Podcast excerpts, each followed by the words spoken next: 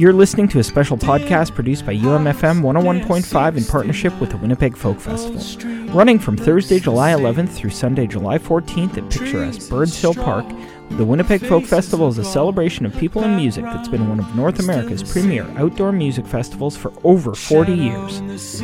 My name's Jared McKetiak. I'm the host of And the Rest is Noise, and today's episode spotlights Steve Gunn. Steve Gunn will be performing at Spruce Hollow on Sunday, July 14th at 4:30 p.m.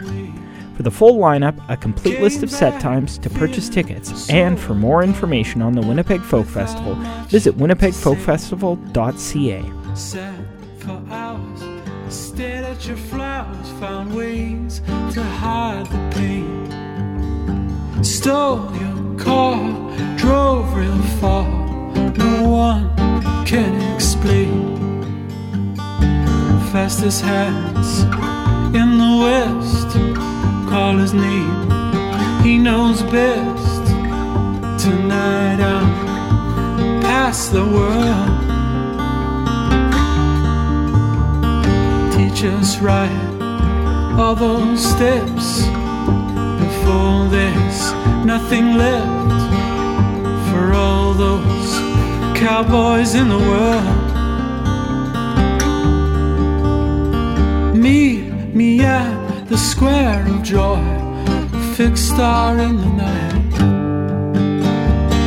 No more questions, I have your mind safe and dignified dear old house on 69th. Streets look the same. Trees are straw, faces are gone. My background is the same. Fastest hands in the west call his name. He knows best. Tonight I'm past the world.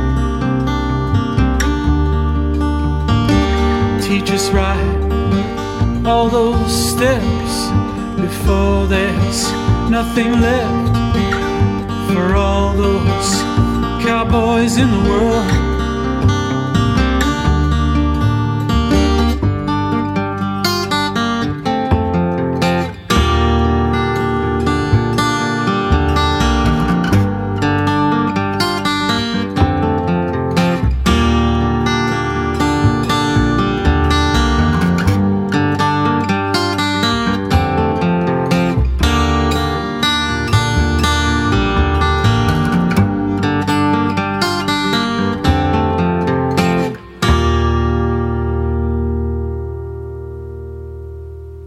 Into uh, UMFM 101.5. Uh, this is another episode of Festival Express, uh, UMFM exploring some of the great uh, musical talent coming to Birds Hill Park this July from the 11th to the 14th as part of uh, the Winnipeg Folk Festival.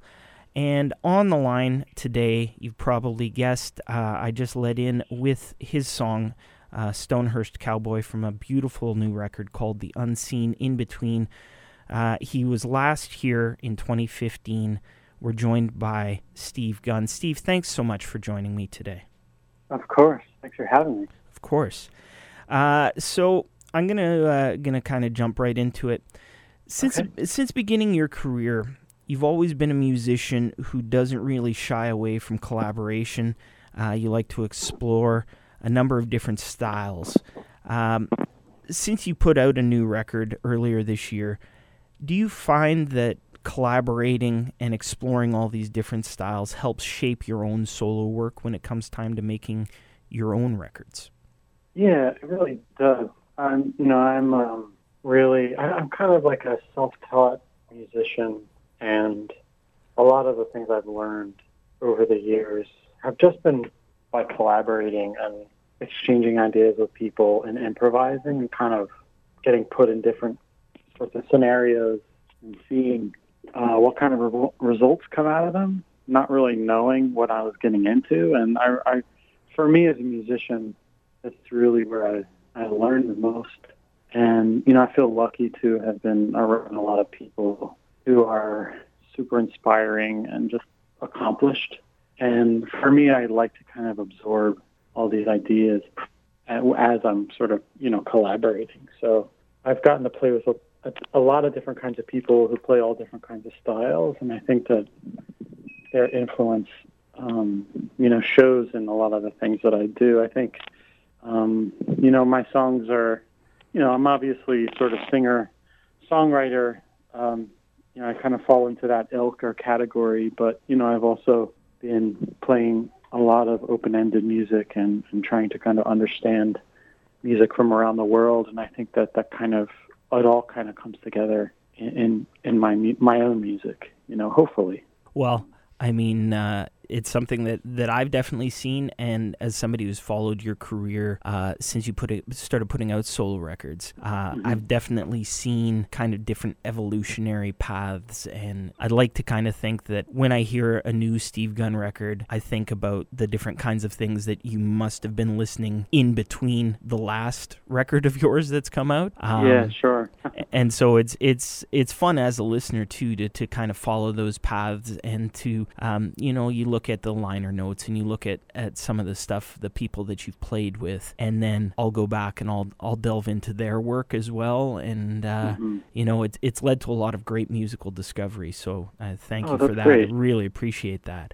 Of uh. So you know, staying staying on on that sort of topic, in a few weeks you're playing a pretty big show in Brooklyn with a legendary Japanese singer songwriter uh, Sachiko Kanenobu. Uh, you know, uh, she's not one who is who is known to a lot of casual music fans here in North America, but is uh, certainly somebody who is revered uh, to real sort of deep.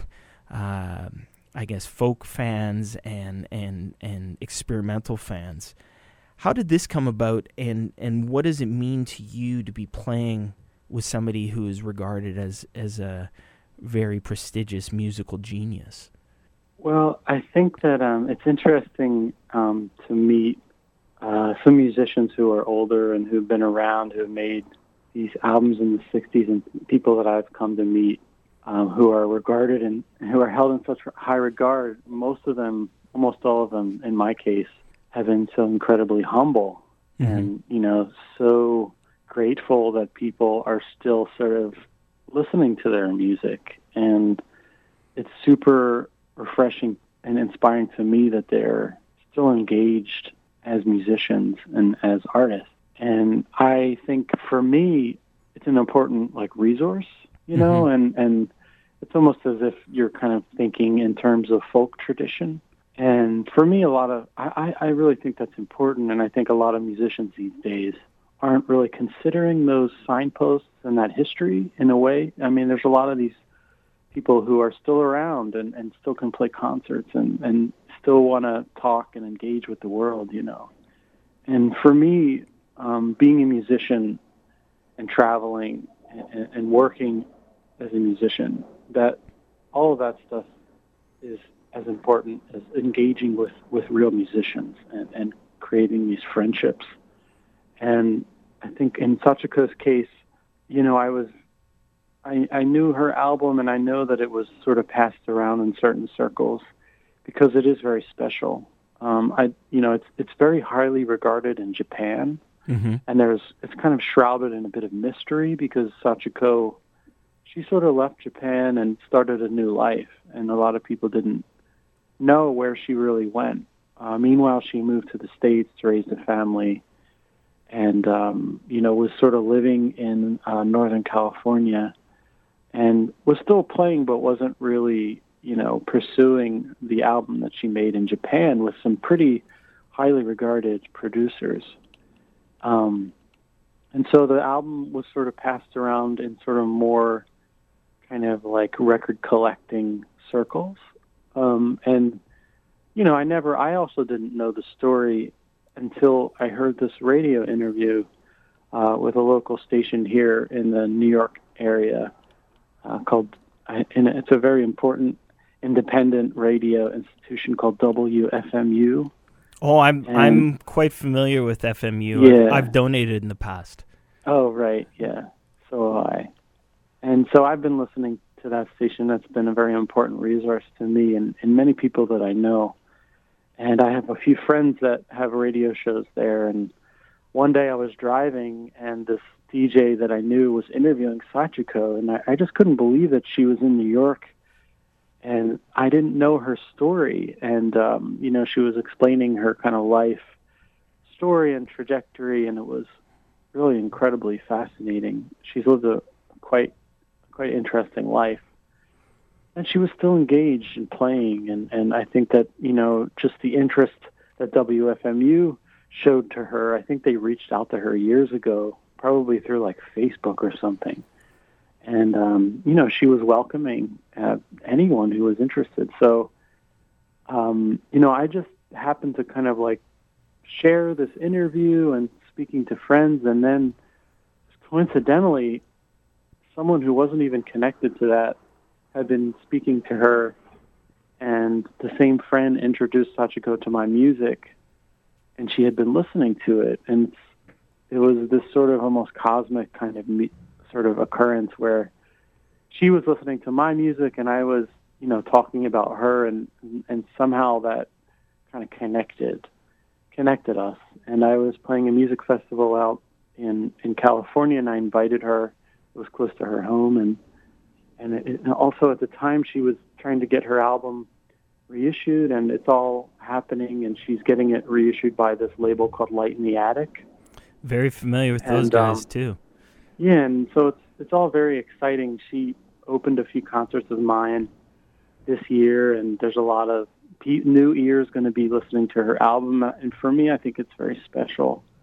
And the message and the music and just the sentiment is is really beautiful. And she's she's a very interesting and kind and and very cool person. So you know, we've I've made we, we became fast friends and she's met all my friends and I don't know I think she's newly she's got this sort of new energy around her music and she's super excited about that and we're she's coming to New York and we're playing a few shows um, here uh, one in a club called Union Pool and another one in Central Park which kind of blew her mind that we sort of scored this gig in Central Park so it's it's it's it's really fun, and she's she's a really special person. So, I guess to circle back to your question, you know, these um, relationships and connections um, are as important as any sort of review online or any of that any of that sort of superfluous stuff.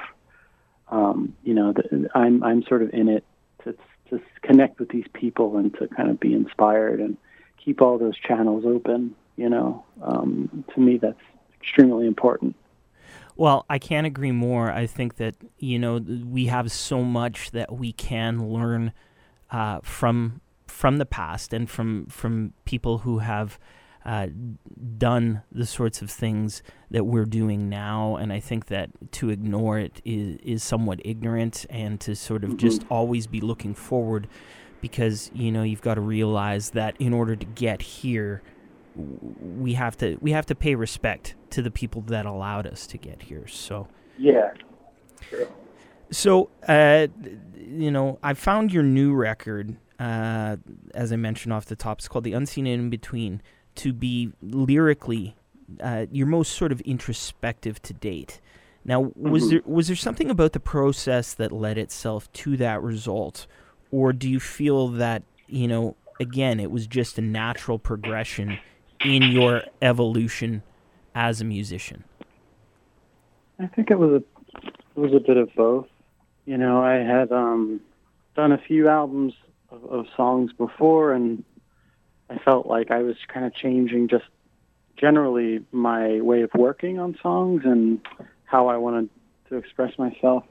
And after a few albums, I started getting more comfortable in the studio, and I think with this new one, I was sort of approaching almost almost as if it was like my most serious work and I was you know ready almost ready to to kind of work in in a in a sort of better situation in a studio Mhm. and I wanted to approach it um, differently as I've done before and, and my I wanted to kind of be prepared, and I wanted to kind of walk in to the studio knowing the arrangements and knowing exactly what I wanted to do. And I worked on the songs quite a bit. I also, one thing I also wanted to change was I wanted to just work at home and not work while I was on the road and not try to piece together my thoughts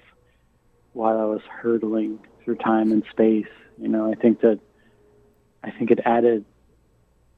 It, I just it, it helped me be a bit more introspective to be in one place, going, you know, kind of repeating the patterns of, you know, just going into a room and and really thinking and and and um, I had been on the road for a few years previously to this record, and I finally got like a a long break, and I had a lot of things go on. Like that, my father passed away, and I had some other kind of life changes and things, and I just I don't know. I felt like I had a lot to say, and I was sort of waiting for this this time to work, and I treated it, you know, even even even though I, some days I wasn't, you know, cranking out songs, I was still processing all of it, and uh, you know, I almost as if I was writing a book or or something like that, where I was just going every day as if it were a work day. And for me, I, I realized that it was a, a very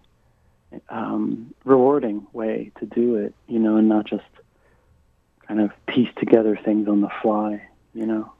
Well, and I think that, you know, being able to establish a bit of a routine in a comfortable environment and having that environment be the same sort of day in and day out is going to lend itself to to that sort of uh, productivity, right? I mean, it's yeah. you know knowing kind of what what each successive day is going to bring uh, has got to be somewhat comforting. I know that you love being out on the road, but sometimes it's it's nice to to also just kind of be in one place for a while too, right?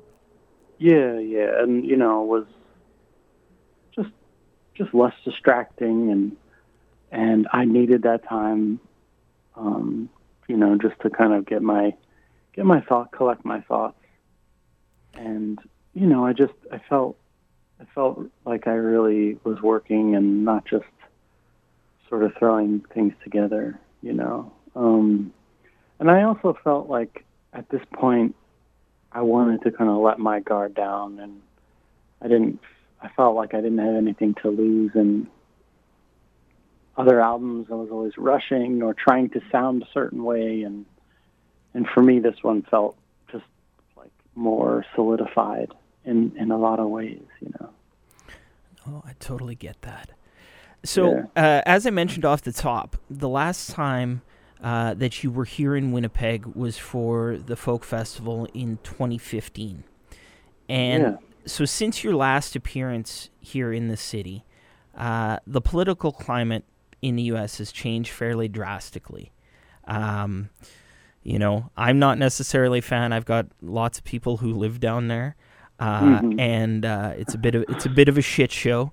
Uh, really is, yeah. and and as sort of uh, unfortunately um, negated my travel to uh, to the U.S. for quite some time.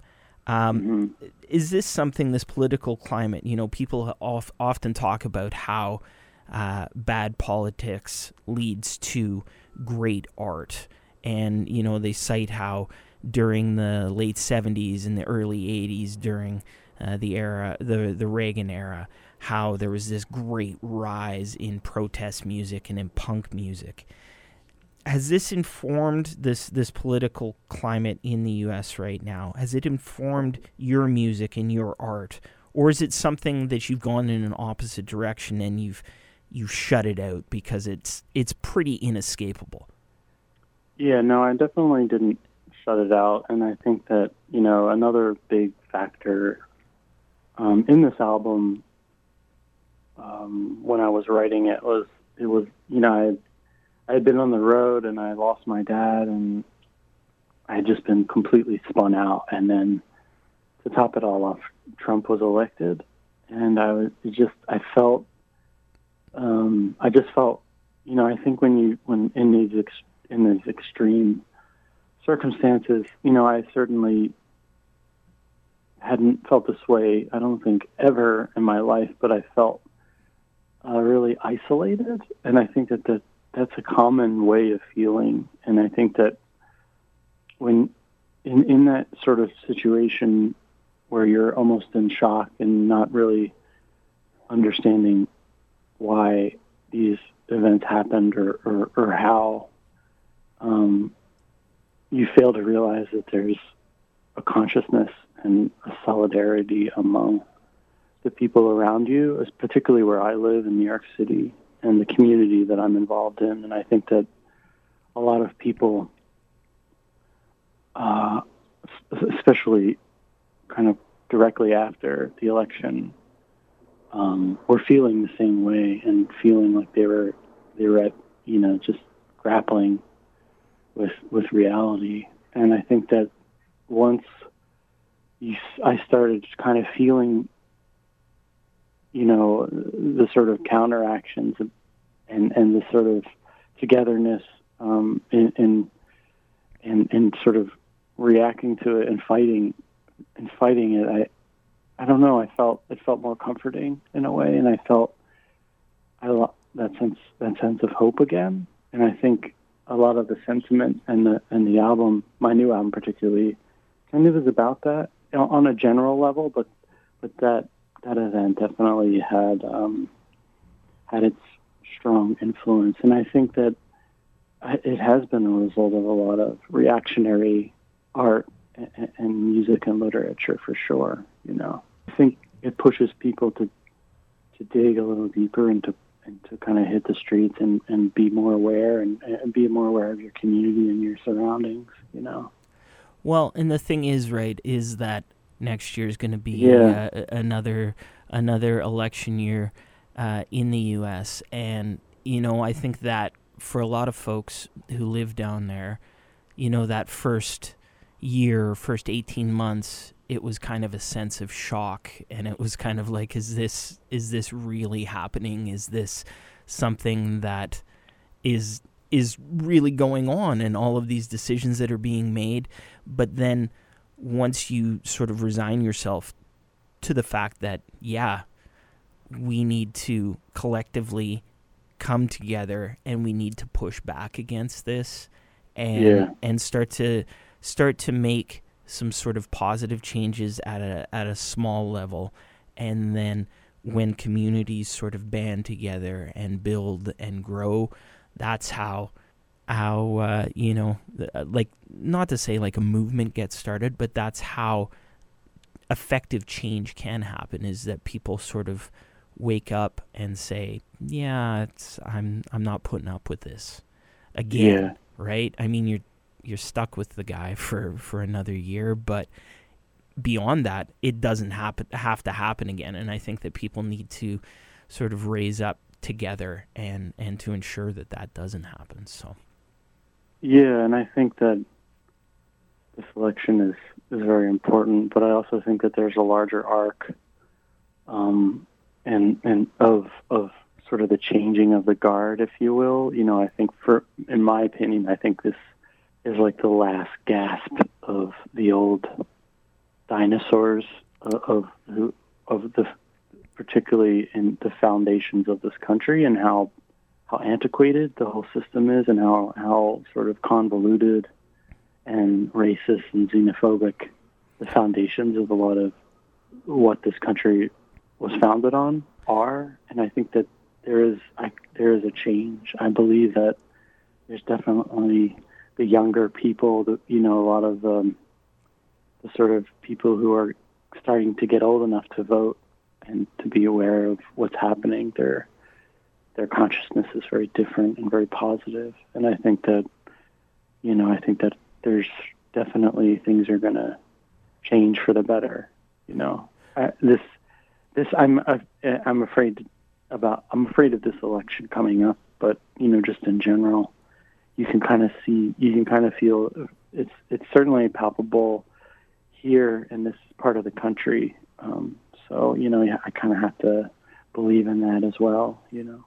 No, I totally get that, and I mean, as I said, I've got family uh, sort of spread spread out across the U.S., and so mm-hmm. I do keep I do keep an eye on it, and seeing so many uh, so much diversity coming out in some of the candidates. Um, you know, you've got you've got uh, queer representatives, you've got female representatives, you've got people of color, and you know, being able to start to make uh, g- gain a foothold in a system that has traditionally been a lot of stodgy old white dudes is yeah. it can only be a positive thing, right? I mean, you yeah, know, it, totally. it, representation from a group that, for the most part, is is a minority now. Um, you know, it is time for change, and and we can yeah. only hope that, um, you know, like you said, this coming election, uh, the results might not necessarily be as drastic as we might hope, but sometimes these things are obviously cyclical and it takes a little bit of time for movement to form. But I think that on the whole, people are are fed up, and uh, yeah. that means that change is inevitable. I think so. I, I definitely think so as well. I don't want to take too much more of your time. You're going to be okay. back. You're going to be back up here in Winnipeg. You're playing part of the as part of the the Winnipeg Folk Festival. It runs at mm-hmm. Birds Hill Park from July 11th to 14th. So for folks who might not be familiar with your music or didn't have the the great opportunity to see you when you were here in 2015, uh, let them know what can they expect when they see Steve Gunn up there on the stage. What can they expect from uh, from one of your performances, either solo or uh, in in uh, in a workshop setting, which is somewhere where I would think that you would absolutely thrive. Yeah, well, I'm playing solo, and I'll probably be playing a mixed set uh, from some older songs and mostly new uh, from my new album. Um, yeah, so it'll be solo acoustic, and for me, sometimes that's the most enjoyable setting for me to play my songs because I can kind of really open up and, and try different things and, and, and it's it's definitely pulls into more of an intimate kind of concert. So, mm-hmm. You know, for me that's always really enjoyable. I can kind of immerse myself in the songs. What I was going to say is that the wonderful thing about the audience at this festival is that mm-hmm. they are very open minded and and you know it's a beautiful setting. It's very picturesque. Yeah. It's outdoors. You know, uh, God willing, the the sun is shining, and yeah, you know you can just kind of sit back and and and zone out and and enjoy the music, which is uh, something that I'm definitely looking forward to. I'm gonna yeah. be uh, uh, following you around for most of the weekend, so. Cool. yeah, man. Uh, thank you so much for talking today. It's been a it's of been course, a really yeah. great conversation. Uh, before we go, uh, I'm going to ask you to uh, to pick something uh, to lead us out on. Okay. Um, I think I'll I'd like to to choose the song "Morning Is Mended" off of my new record. You know, we were talking about these feelings of hope and and and you know knowing that things are going to change in the future and believing that. Um, you know, this song is addressing those feelings for sure. Excellent. Well, thank you so yeah. much again, Steve. Uh, really looking forward to seeing you. Thank just, you. just over six weeks here at uh, at the uh, Winnipeg Folk Festival. Once again, uh, July 11th through 14th. Uh, hit up uh, www.winnipegfolkfestival.com and uh, get your tickets. And uh, be sure you head on out to Birds Hill Park. It's always a great weekend of music. Here's some more Steve Gunn from his latest record, The Unseen, In Between. This is UMFM 101.5.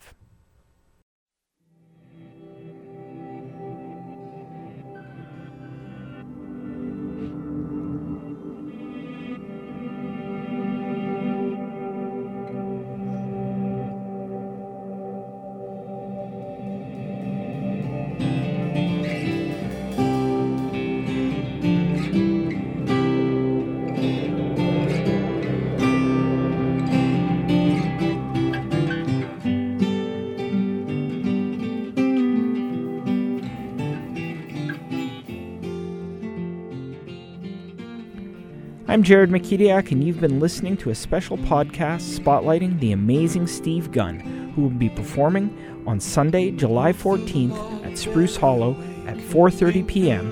during the Winnipeg Folk Festival. To hear more featured artists, visit umfm.com and be sure to visit winnipegfolkfestival.ca to get tickets to this great event, running from July 11th through 14th at Birds Hill Park.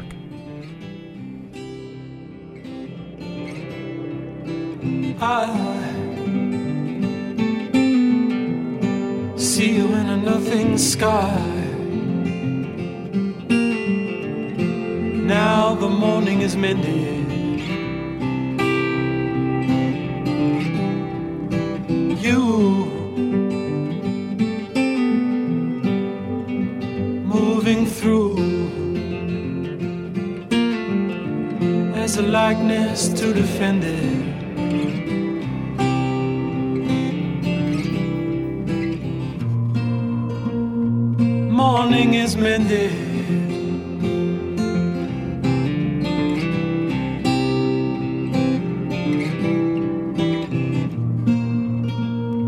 Morning is mended.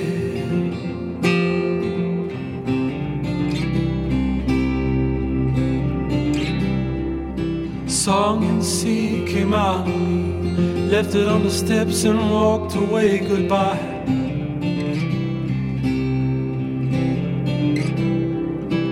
Don't wait long, I'll be gone. Thoughts of you are etched upon my mind.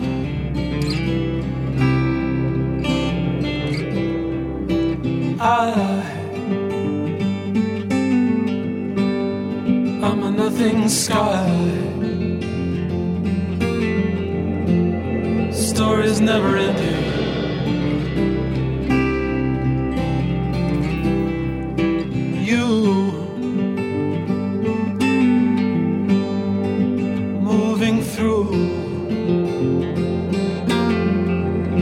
A likeness to defend it.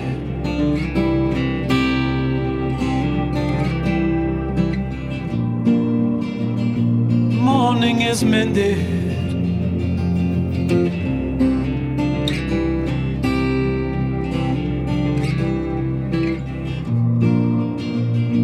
Morning is mended.